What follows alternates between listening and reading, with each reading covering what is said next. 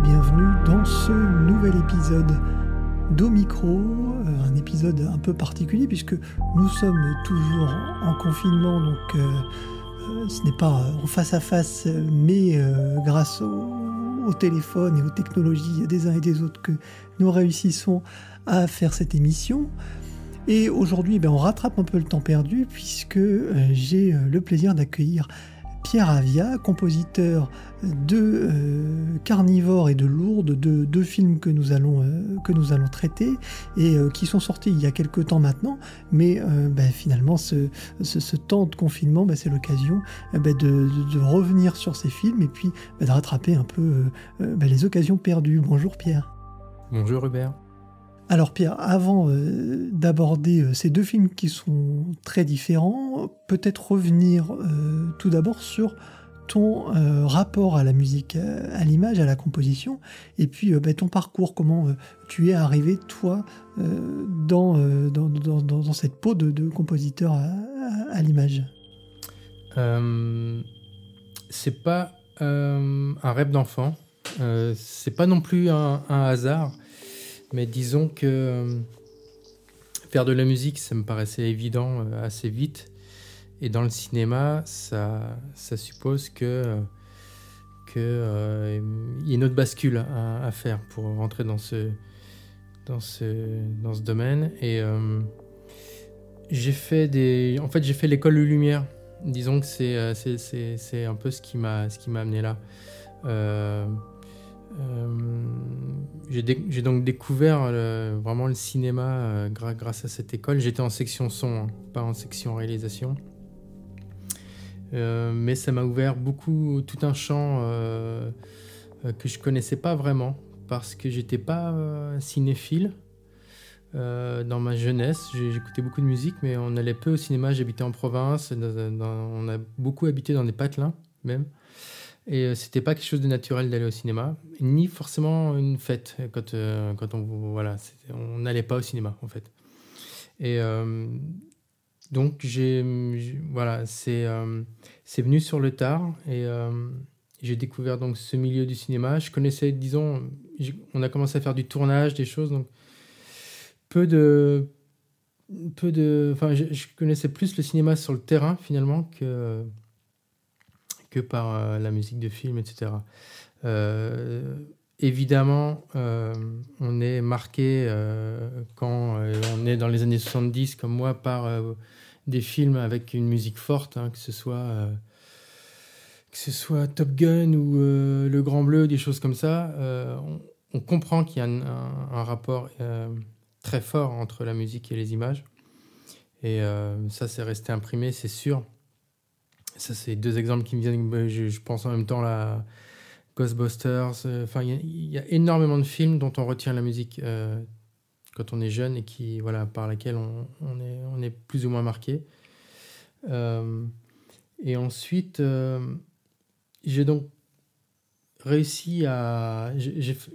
pendant que j'étais à l'école lumière, j'ai fait mes premiers pas dans la musique électronique en tant qu'artiste, on va dire, solo. Et j'ai eu la chance de signer sur un label, de faire un album qui est sorti en 2002.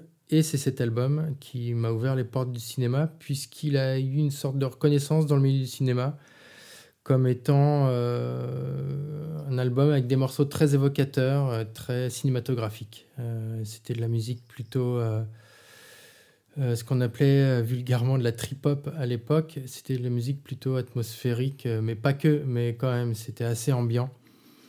Et, euh, et ça, voilà, ça a touché pas mal de réalisateurs et j'ai eu mes premières propositions suite à cet album. Et c'est là où c'était pas prévu du tout, en fait. Et c'est voilà, j'ai mis un pied dans, dans, le cinéma et puis ça a marché et j'y suis resté parce que je m'y sentais bien. Mais euh, finalement, tu avais quand même ce, cette envie d'image puisque euh, étais, donc tu dis, enfin, ton, ton, parcours à Louis Lumière, donc tu as, as, eu euh, quand même ce, ce, ce parcours dans le cinéma, euh, aussi euh, dans le son en fait, même avant la musique, euh, aussi dans le son. Ouais, ouais, dans le son, beaucoup. j'ai toujours enregistré des, des sons enfin, depuis longtemps. J'aime bien, j'ai ma banque de sons. toujours aimé ça. Et d'ailleurs, à Lumière, on, m'a, suite à des exercices de post-production, j'ai découvert le bruitage et ça a été mon premier emploi rémunéré, bruiteur.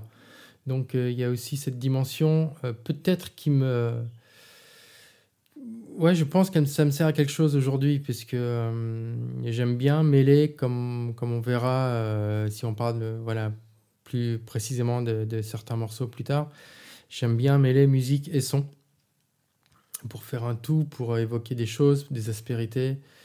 Euh, donc oui, il y a cette, il y a cette, il y a cette étape du son à proprement parler, mais euh, la musique pour moi ça a toujours quand même été euh, lié à des images. Et je pense que c'est peut-être ce qui est ressorti euh, dans mon album. C'est-à-dire que j'ai vraiment il y a vraiment un travail avec l'imaginaire visuel quand, quand, je fais de la musique et pour y avoir réfléchi là quand on s'est contacté quelques jours auparavant je pense que ça vient d'une voiture à l'arrière euh, à l'arrière d'une voiture le nez contre la vitre et je vois pas je vois défiler des, des paysages des poteaux des, des, des vignes des, arbres. Et pour moi tout ça c'est de la musique. Il y a le il y a le moteur il y a le ronron du moteur les pneus sur la chaussée.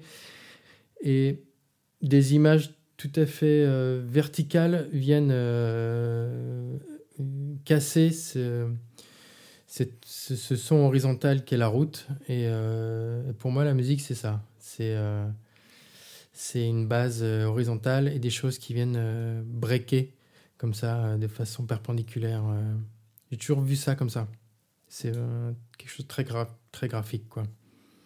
Alors, c'est assez drôle que tu dis ça, puisque finalement, dans Carnivore, il y a avant même, je dirais, le, fait que ce soit euh, un thriller, un film de genre, il y a euh, ce côté presque road movie. On est, euh, il y a un grand rapport au, voyage, à, la route.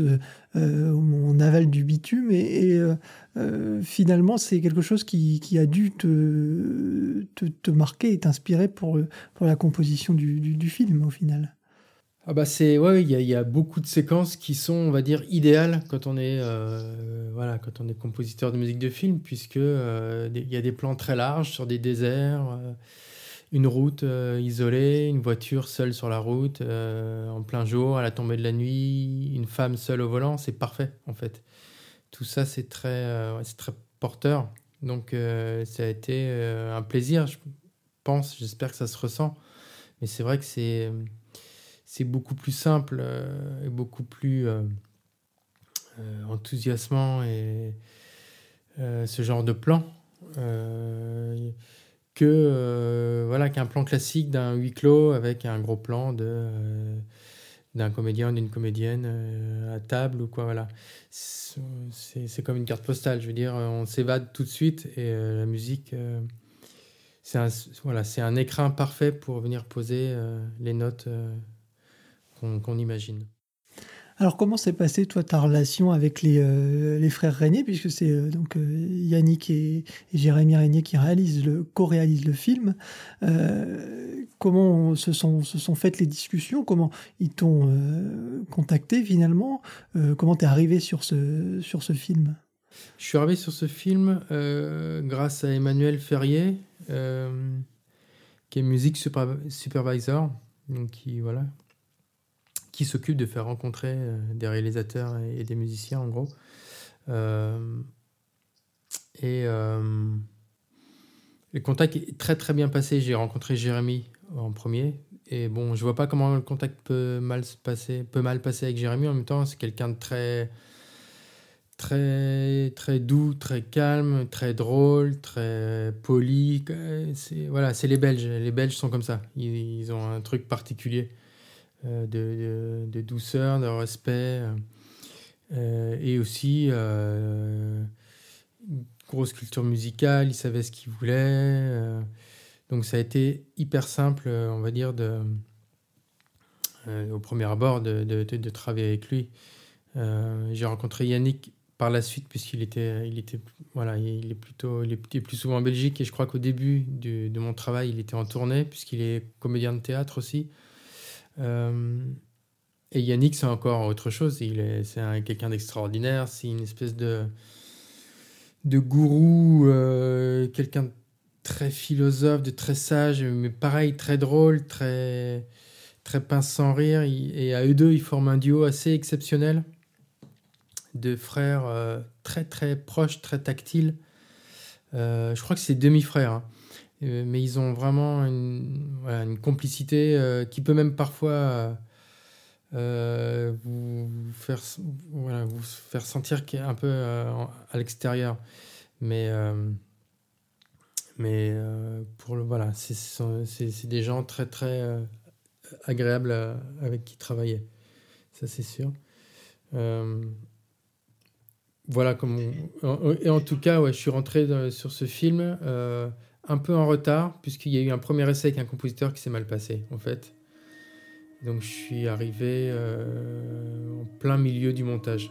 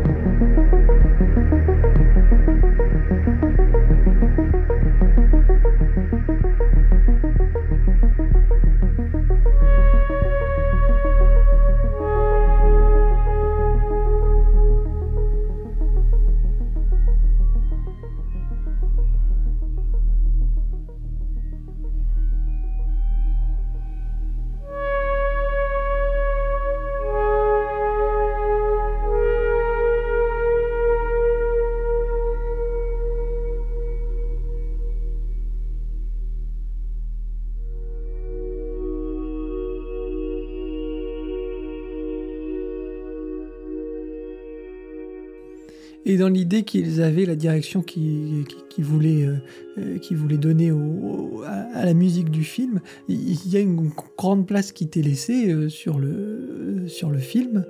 et il y a ce son qui est je dirais aussi ta patte, on en reparlera après, puisque euh, il y a quand même euh, un son particulier euh, que, tu, que tu développes, mais il y, a toute cette électronique, mais il y, a ce côté très atmosphérique, très planant. en même temps, il y a, je trouve, ce, ces renforts de batterie sur certains morceaux qui, qui donnent une certaine couleur un peu rétro à l'ensemble. On retrouve un peu des couleurs des années 80-90, moi que, que j'aime beaucoup. Tu parlais tout à l'heure de, de, de Feltermeyer avec Top Gun, mais c'est vrai que c'est toute une euh, couleur et une musique, enfin des, ambiances qu'on peut trouver qui, euh, qui marquent. Est-ce que c'était euh, c'était ce, qui, ce que eux souhaitaient? Ils t'ont donné. Il se trouve que quand je suis arrivé sur le projet, ils étaient déjà, enfin ils étaient déjà, ils étaient en plein questionnement sur le montage. Enfin bon, c'est un questionnement complètement classique. Hein. Mais il y a eu, au moment où j'arrive, il y a eu une projection de, voilà, du work in progress et donc je suis arrivé un petit peu parachuté euh, dans le projet et j'ai vu un montage, on va dire, de deux petites heures avec plein de musiques de référence qu'ils avaient collé euh, sur les images pour euh, se donner une idée de ce, à quoi ça pourrait ressembler. Et donc ils avaient le, choix des musiques et j'ai vu le film avec des musiques de Drive, Cliff Martinez et de Under the Skin, euh, Mika Levy. Et en fait, euh, bah, c'était parfait. C'est-à-dire que moi j'ai vu le film avec des musiques sublimes et, euh, et, peut-être, je crois même qu'il y avait un truc de Trent Reznor et de Gone Girl que j'adore et Atticus Ross. Et en fait, je suis sorti de l'approche en disant bah, bah, voilà, la musique est faite, qu'est-ce que je peux apporter de plus? Sauf que bon, voilà, c'était à moi de jouer. Mais euh, donc il y avait quand même ce désir de, voilà, de musique plutôt atmosphérique, ambiante. Euh, j'ai envie de dire à l'américaine. Parce que c'était pas du tout l'idée de faire euh, de la musique de, de, la musique de chambre ou de la musique symphonique, etc. Donc il y avait ce désir de synthétiseur, même j'ai envie de dire. Il y avait, Jérémy me parlait beaucoup de de la musique que j'avais fait pour le documentaire euh, Relève.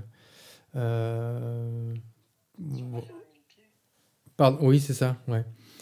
Euh, voilà, donc c'est une musique clairement teintée années 80. Avec, moi, j'ai des vieux synthés analo qui sonnent vraiment comme ça. Donc, musique qu'on peut retrouver aussi dans Drive avec le morceau de Kavinsky, ce genre de, référence. et bon, bien sûr, celle de Cliff Martinez voilà, c'est un milieu, c'est des sonorités que j'adore, euh, auxquelles euh, Jérémy était très sensible aussi. Donc là-dessus, on, on, a, on, a, on a raccordé très vite. Alors, euh, Mika Levy, c'est des choses beaucoup plus, on va dire, sophistiquées, beaucoup plus modernes on est resté sur quelque chose, voilà, sur vraiment sur ce que, ce que moi je, je sais plus faire. il y a peut-être un côté un peu plus torturé chez Mika Levy qu'on retrouve pas forcément ici. Euh, il y a peut-être aussi euh, le, euh, la volonté de pas trop appuyer le, le, le, propos et finalement la noirceur du film qui est pas qui trouve une aération avec avec aussi ta musique. Oui, oui, c'était le film en lui-même, hein, enfin, Under the Skin, euh, voilà, c'est un film complètement. Euh, enfin, c'est très, très lié sur l'imaginaire. Alors, pour le coup, euh, sur l'imaginaire, sur, sur des mondes graphiques complètement irréels et tout ça. Donc, la musique, enfin, voilà, elle, colle complètement avec.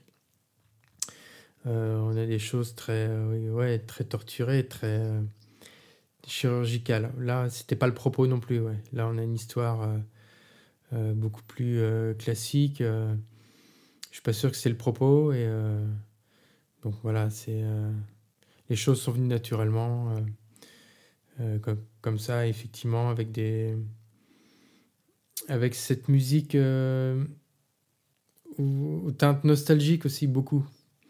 Euh, moi, je peux pas m'empêcher. Hein, j'ai du mal à faire des morceaux gays ou euh, en. C'est vrai que c'est toujours assez, voilà, assez dramatique. Euh, j'aime bien aller un peu profond. à ma manière. Hein, et, ça collait parfaitement au film. Pour évoquer un autre film qui est sorti un, peu après, donc Lourdes, qui est pour le coup très différent.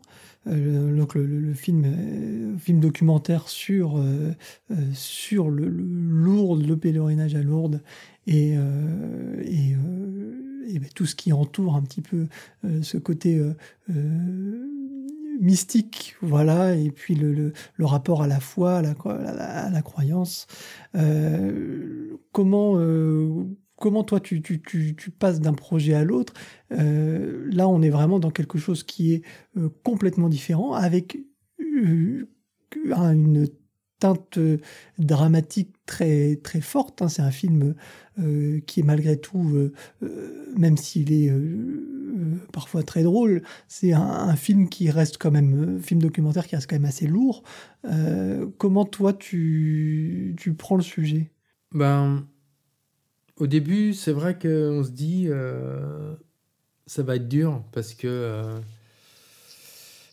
que c'est des images hyper réalistes de euh, alors c'est vraiment le, c'est le jour et la nuit avec euh, avec Carnivore c'est sûr. Avec Carnivore j'avais deux actrices magnifiques euh, dont on tombe amoureux tout de suite c'est faire la musique de ce film je reviens deux secondes sur Carnivore mais c'était comme écrire des chansons à, à à Zita Enro et, la Beckley. Voilà. Et, en fait, voilà, c'est ça. Donc c'était euh, c'était une évidence. Et là, c'est complètement autre chose. C'est euh, la souffrance des gens dans des situations euh, personnelles pas possibles. C'est le film est bouleversant à, plein d'égards. Et en fait,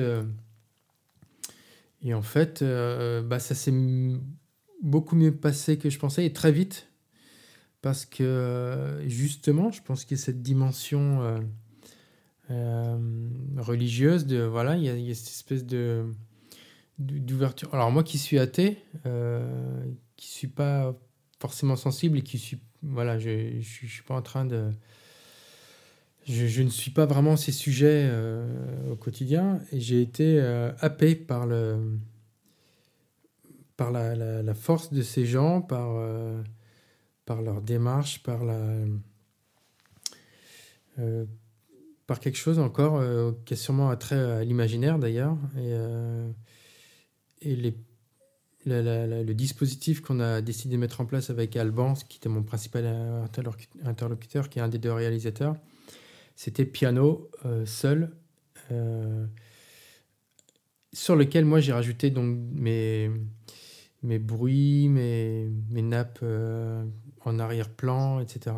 Donc piano reverb. Et euh, on a eu de cesse que de d'alléger euh, ce ce que j'étais en train de mettre en place parce que euh, on s'est rendu compte qu'il n'y avait aucun intérêt à, paraphraser la, douleur des gens et la, je pense qu'il reste une, petite colonne vertébrale qui est là et qui nous guide. On s'est un petit peu autorisé euh,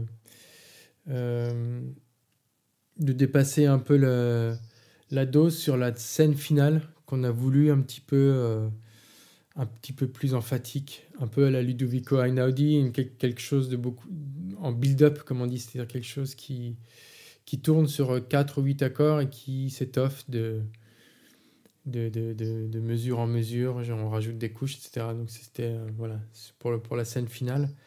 Mais sinon, on est resté très très très très humble par rapport à, par rapport à tout ce qu'on voit. Et effectivement, euh, euh, comme disait Saint-Exupéry, j'adore cette phrase, c'est la, la, perfection, c'est pas quand c'est pas quand il n'y a plus rien à ajouter, c'est quand il n'y a plus rien à retirer. Et là, on en était là, c'est-à-dire qu'on a enlevé les choses et puis voilà, on a laissé, euh, enfin, je pense qu'on a laissé juste ce qu'il fallait.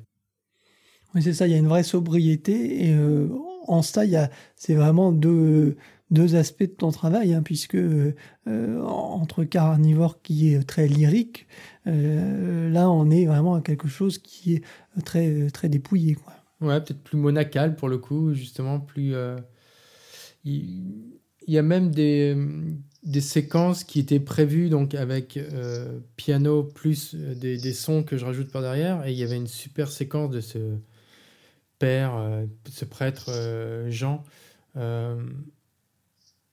On s'est posé très longtemps la question si on mettait de la musique ou pas puis on a décidé d'en mettre, puis il y avait donc cet, accord piano-son, et on a finalement laissé que le son, que ces sonorités euh, annexes. Et euh, voilà, donc à, chaque séquence, c'était est-ce qu'on va pas trop loin, est-ce qu'on n'en fait pas trop? L'image va déjà suffisamment loin, je pense. Euh, donc oui, il y avait vraiment un équilibre plutôt vers, vers le bas à trouver. Et, pourtant, je, j'imagine qu'il y a aussi euh, un plaisir tout de même à composer pour ce genre de documentaire parce que euh, y a aussi une esthétique malgré tout, malgré la dureté du, euh, du, propos. C'est un, c'est un vrai un film documentaire. C'est il y a cette, envie de cinéma aussi malgré tout. On n'est pas dans un on n'est pas dans un documentaire lambda sur. Ouais, on n'est pas sur, dans un sujet quoi on n'est pas dans un sujet télé, c'est sûr. Euh, c'est ce que j'aime chez, chez Falabrax, chez Thierry Alban, quand il réalise, enfin, quand Alban est à l'image, c'est qu'on a, je pense qu'on a les mêmes, euh, les mêmes envies, les mêmes. Euh, c'est pas mon métier, mais je suis très fan de ces images qui. Il n'hésite pas à prendre des voilà à faire des très beaux cadres euh, ce qui peut lui valoir aussi des, des reproches de certains voilà parce que on, quitte un peu le documentaire à l'épaule euh, c'est très travaillé lumière rasante très beau cadre euh, interview face caméra travaillé maquillé etc quand, quand, quand, quand ils peuvent se le permettre bien sûr donc tout ça c'est. Euh, moi, ça me met dans des dans une situation beaucoup plus, j'ai envie de dire, plus, plus enfin, idéale, plus facile pour moi de travailler parce que l'image est déjà, euh, on va dire, préparée et c'est effectivement plus porté euh, grâce à ça que certainement par une image plus, plus crue, plus réaliste, c'est sûr.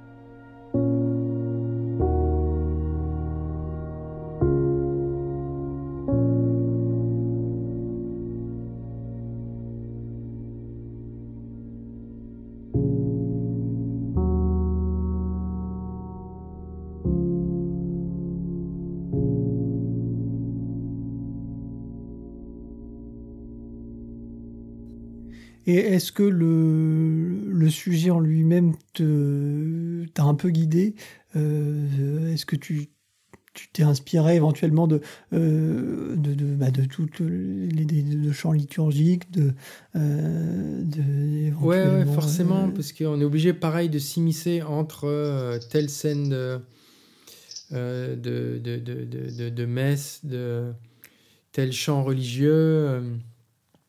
Donc on va, voilà, on, on peut pas faire n'importe quoi en fait entre euh, pas forcément par respect par rapport à l'Église ou quoi, mais artistiquement, il, a fallu, euh, il a fallu, euh, ouais, se, se, faufiler là-dedans et, je pense que le, voilà, le piano est, une grande réverbération qui inconsciemment, je pense pour un, auditeur rappelle euh, bah, la, résonance et la réverbération qu'on a dans une église qui est, qui est complètement caractéristique du lieu et qui, euh, qui nous dépasse et qui nous fait, euh, voilà, qui nous fait, qui nous fait croire que, qu'il y a un au-delà, peut-être qui nous regarde, etc. Donc la réverbération a, beaucoup de a un rôle particulier aussi ici, puisque elle est directement liée pour moi au, plafond immense des, églises euh, euh, dans la religion. Quoi. Au, au niveau de, de, ton parcours et de ton euh, développement artistique, est-ce que tu sens une, évolution particulière si, si on, on te prend maintenant et il y a euh, quelques années euh, sur des, choses que tu peut-être tu n'osais pas faire avant, maintenant euh, tu oses attaquer. est-ce que ou au contraire est-ce que tu t'aimes perfectionner des, sons, des univers? Comment ça se Ouais, il y a, y, a, y a, exactement ça. Y a, je, je, je m'autorise plus. je me sens je ne me sens plus bloqué par le fait que j'ai pas été euh, un élève de conservatoire. Euh, j'écris pas la musique sur le papier. Je suis voilà, c'est cette nouvelle génération. Euh, bon, déjà dépassée encore par une nouvelle, hein, j'imagine, de, jeunes compositeurs. j'aime être entouré par mes machines. Je suis plus technologique, on va dire. Euh, ce qui m'empêche pas aujourd'hui de, m'autoriser à sortir les cordes, on va dire, parce qu'en fait, il y a eu un énorme progrès fait dans la musique euh, de synthèse et on a accès à des outils euh, incroyables pour la, composition, notamment des, des, outils de cordes, d'ensemble de cordes qui sont à couper le souffle, qui sont hyper réalistes et qui étaient au début qui était au départ fait pour euh, fabriquer des très belles maquettes avant de passer en studio. Et je pense que beaucoup euh, s'en affranchissent aujourd'hui parce que la qualité, elle est vraiment là. Et, euh, et quand il n'y a pas de solo d'instrument à faire, parce que ça, ça marchera jamais, hein, je pense, les solos. un instrument soliste, avant que ça marche, là pour le coup, par, par un processeur ou quoi, on en est encore pas là, mais quand ce sont des mouvements de cordes, ça marche vraiment très très bien. Et ça, j'aime beaucoup, j'aime de plus en plus, et effectivement, c'est quelque chose que je m'autorise plus aujourd'hui. Euh, je, suis plus dans la production euh, de la musique avant d'être. Alors c'est marrant, hein, mais avant, avant l'écriture, j'ai besoin de trouver un son qui va me guider en fait, complètement, je pense, c'est complètement l'inverse d'un compositeur classique qui va, euh, qui va écrire euh, une mélodie qu'il aurait en tête, un mouvement, quelque chose qu'il a en tête, qui va le poser sur papier, puis après qu'il ira le proposer à un orchestre, et, ensuite il voit ce que ça donne. Moi j'ai besoin de voir ce que ça donne tout de suite pour avancer. Donc j'ai mon son euh, au départ. Et c'est sûrement aussi ce son que j'ai affûté et qui me permet peut-être de, bah, d'aller plus loin, plus vite. Donc Peut-être que pour certains, c'est prendre le problème à l'envers, mais c'est comme ça que j'avance. Voilà, je trouve le son et je travaille dedans ensuite. Euh, tu parlais de, de Cliff Martinez, de, de, de, de Trent Reznor dans les euh, compositeurs que, euh, que tu aimais. Si on va un peu plus loin, est-ce que tu as des compositeurs qui t'inspirent? Est-ce que éventuellement tu as, des compositeurs aussi, je dirais, entre guillemets, plus classiques dans, dans la musique de film ou, même hors musique de film? Est-ce que. Ouais, il y, a ces néo-compositeurs, là, la, la, la qui, font aussi euh, par ailleurs de la musique sur la Dutch Gramophone, là, tous ces mecs qui sont voilà, Max Richter, euh, Nicolas Brittle, euh, Johan Johansson, qui est incroyable, qui est mort récemment. je ouais, lui, c'était. J'ai découvert, mais six mois avant sa mort, ce, ce compositeur qui est, qui est, qui est, qui est fou, qui est, qui est génial c'est tous ces moi c'est je me sens vraiment inspiré par ces, ces gens-là parce que alors pour le coup je pense que c'est des bêtes de conservatoire mais euh, ils n'ont pas peur des machines ils sont très euh, très curieux très ouverts à tout et euh, ils sont vraiment très forts. Ils sont très forts ils ont ils ont compris un truc un petit peu un petit peu avant les autres ils ont créé un nouveau son Bon, alors après, c'est le, revers de la médaille, c'est qu'on n'entend plus que ça et des RZ. Euh, et moi, je me mets un peu là-dedans, mais c'est vrai qu'on m'a souvent demandé euh, quelque chose à la Max Richter, à la Nicolas Brittle. Euh. bon, après, c'est une bonne guerre, hein, mais c'est vrai qu'on arrive un peu après. Mais ils ont, voilà, ils ont ouvert un, ils ont ouvert une voie que je trouve très très belle.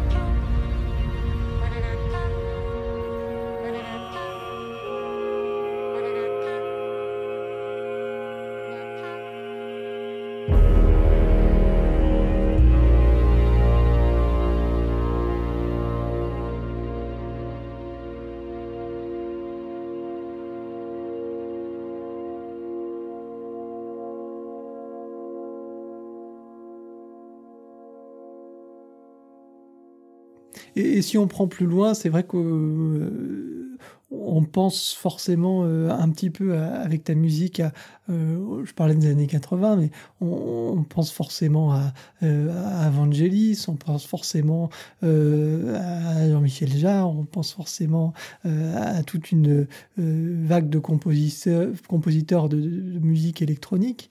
moi, alors j'ai un compositeur en tête, mais que tu connais, euh, je ne sais pas si tu, si tu le connais ou pas, euh, mais qui était un compositeur euh, qui s'appelait Paul Herzog, enfin qui s'appelle toujours Paul Herzog, et qui avait composé pour, pour les premiers films de Jean-Claude Van Damme. Alors tu vois, ça remonte vraiment très très loin. Et, et c'est une musique qui est très très typée. que moi j'aime beaucoup. les deux premiers films, c'était Bloodsport et Kickboxer. Les, ah, excellent. Les deux parce ouais. J'adore euh, ces, Voilà. Il y a des films dans ces années-là, dans les années 90, ça n'a pas duré longtemps, mais qui. Euh,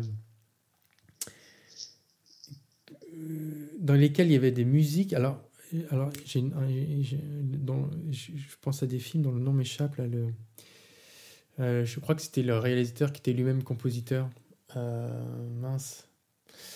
Et je pense qu'il y a certains films la, musique a été faite avec un unique instrument qui devait être une sorte de gros clavier arrangeur. Donc avec des batteries horribles, des sons de synthé horribles, des sons de piano horribles. Mais en fait, le tout fait quelque chose d'assez... Euh, tellement singulier que ça, remporte la, mise. Et il y a, vraiment une époque comme ça que j'adore. Euh, avec des sons dont on dont on voudrait pas en fait, mais qui moi qui m'ont tellement marqué à l'époque et, c'est une espèce de Madeleine aujourd'hui.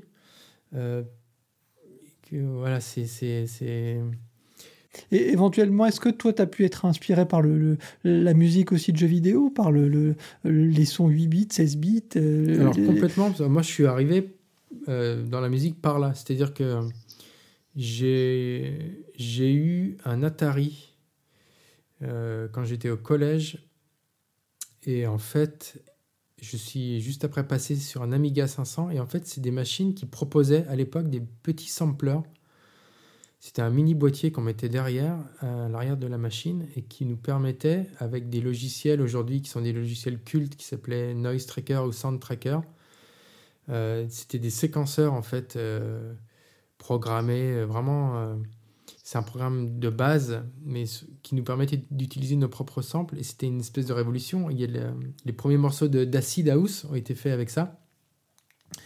Donc il y avait tout un, mouvement euh, noise tracker dont je faisais à ma manière partie et euh, que voilà que j'ai adoré. Et effectivement, il y a des sons de sampleurs, pour rentrer un peu dans la technique, des sons d'échantillonnage à 8 bits 32 euh, kHz qui sont euh, inimitables aujourd'hui parce que on parce qu'il y avait un grain particulier, il y avait un défaut particulier euh, que les rappeurs aussi aiment beaucoup parce qu'ils adorent utiliser telle boîte à rythme de l'époque parce qu'il y a un grain, parce, voilà, parce que ce sont des, c'est considéré comme un défaut à, l'époque, mais qui aujourd'hui nous rappelle qu'il y avait ce grain particulier et qu'on aime, et qu'on aime euh, retrouver.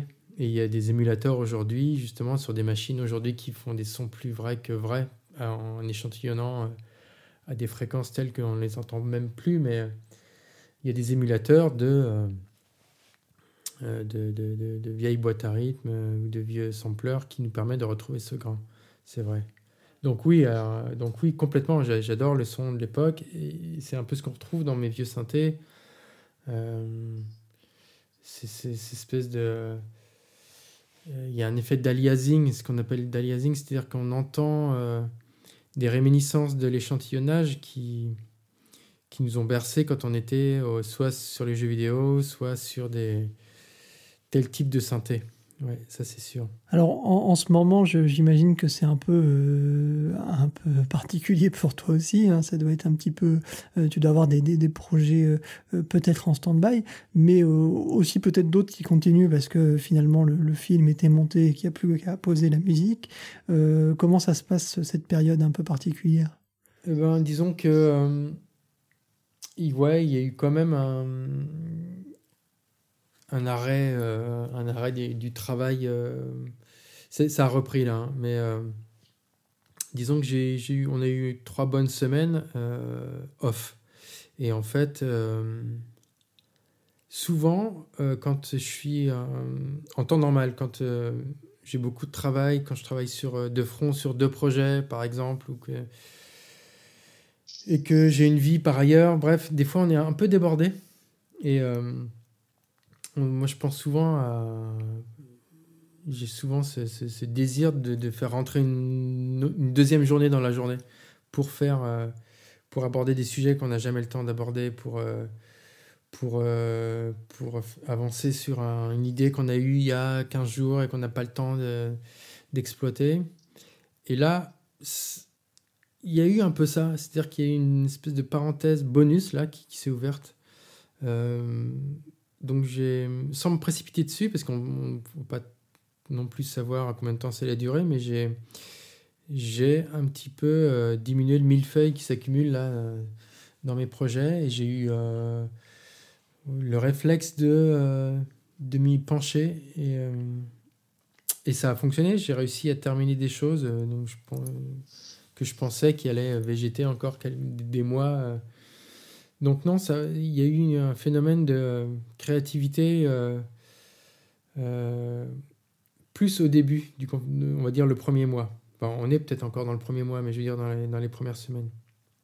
Les premiers 15 jours où il y avait encore cette espèce de d'inconnu, de, mystère autour de tout ça, euh, euh, malgré la morbidité, ambiante, mais il y a quand même euh, une espèce de créativité là globale. On voyait sur les réseaux sociaux des gens qui allaient de leurs petits films, leurs chansons. Et moi, j'ai sorti aussi les miennes. En fait, j'ai eu mes chansons du confinement. Donc, effectivement, il y a eu un petit élan créatif. Pour les, les, prochaines sorties, alors euh, où est-ce qu'on va pouvoir te, euh, t'entendre, te retrouver? Là, il y a. On finit euh, une série pour Netflix, une série documentaire toujours avec Thierry et Alban sur la danse contemporaine, sur la danse, on va dire. Ça s'appelle Move. ça sera la fin de l'année, je pense. Euh, c'est cinq films d'environ une heure sur cinq chorégraphes. Euh, euh, c'est très très beau, très très graphique. Et, et là, on s'en est donné à cœur joie. Enfin, je m'en suis donné à cœur joie parce que, alors pour le coup, avec leurs images très léchées, plus le thème de la danse, alors c'est parfait. Donc pour la musique, c'était un, c'était un support idéal. Donc euh, j'ai hâte de, voir ça euh, fini. Euh, ça fait quand même longtemps qu'on est dessus. Ça doit faire plus de, ça doit, faire un an et demi. Et on est au bout là. On, est en train de, finir le cinquième épisode. Il y a un film qui est sorti en catimini aussi qui s'appelle Monsieur qui est sorti à l'international, euh, qui s'appelle Sœur, donc, qui est un film euh, franco-indien réalisé par Rowena Gera, qui est une indienne d'adoption euh, ou française d'adoption, enfin qui est née en Inde. Et il devait sortir le 20 mars en Inde. il y a eu un teaser qui a fait plus d'un million de vues très rapidement là-bas, puisque c'est un pays très très cinéphile. il y a une espèce d'engouement. Alors, qui a été stoppé net. J'espère que ce n'est qu'un report. Je ne sais pas quand il va sortir, mais euh, le film est sorti en France un peu en catimini, là, euh, on va dire au début de l'année 2019. Et euh, il sort, il n'a pas fini son petit bonhomme de chemin, je pense. Il sort régulièrement dans les pays à l'international. Donc là, c'était le c'était la sortie euh, en Inde très attendue pour elle et dans le milieu à Bollywood. Euh, pour, ça n'a rien à voir, pourtant c'est une comédie euh, un peu un peu à la Frank Capra, une comédie d'un amour impossible entre un riche héritier et une jeune servante, un truc très très classique, mais hyper beau, hyper juste, et avec une musique que, je pense avoir réussi à, faire quelque chose de très, très léger, très modeste aussi. Euh, comme euh, comme j'étais un peu seul sur le projet, euh, c'est un, c'est un film indépendant. J'ai, on, s'est permis de, de, le mettre sur, sur, le, sur les plateformes de streaming. Donc si on, peut aller l'écouter, s'appelle, alors je, l'ai mis, au nom de Sœur donc on peut aller sur Spotify, Geezer euh, et à la page Avia, on peut, on peut aller écouter ça. Et euh, alors ça, c'est pas ce tu me demandais, ce qu'on ce qu'on pourrait entendre prochainement, mais euh, j'ai envie d'en parler parce que je me dis qu'on l'a peut-être pas assez qu'on l'a peut-être pas assez entendu et qui va encore sortir dans d'autres pays. Voilà. donc et il y a aussi un autre film que j'ai fait juste avant. Donc on a terminé l'année dernière qui devait sortir là, pareil, qui a été un petit peu. Euh, qui, sera reporté, qui est un film de, de Siamak Etamadi, qui est un grec d'origine iranienne. Et euh, le film s'appelle Paris, P-A-R-I. et qui est un très beau film sur une jeune mère iranienne qui cherche son fils dans les rues d'Athènes. son fils qui était parti faire des études et qui a un petit peu disparu. Et, qui devrait sortir, qui, était à, qui, a été présenté à Berlin là, en février, et qui, euh, sortira, bah, je sais pas quand, pour le coup. Euh, J'ai pas trop de nouvelles euh, euh, là-dessus. J'espère j'espère à, l'automne. Ok, bon, bah, une actualité quand même finalement assez riche alors. Ouais, ouais, ça.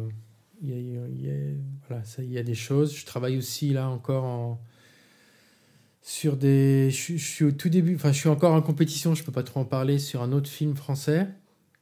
Euh, euh, donc voilà, je peux pas trop en dire, mais euh, il y, y, a des choses.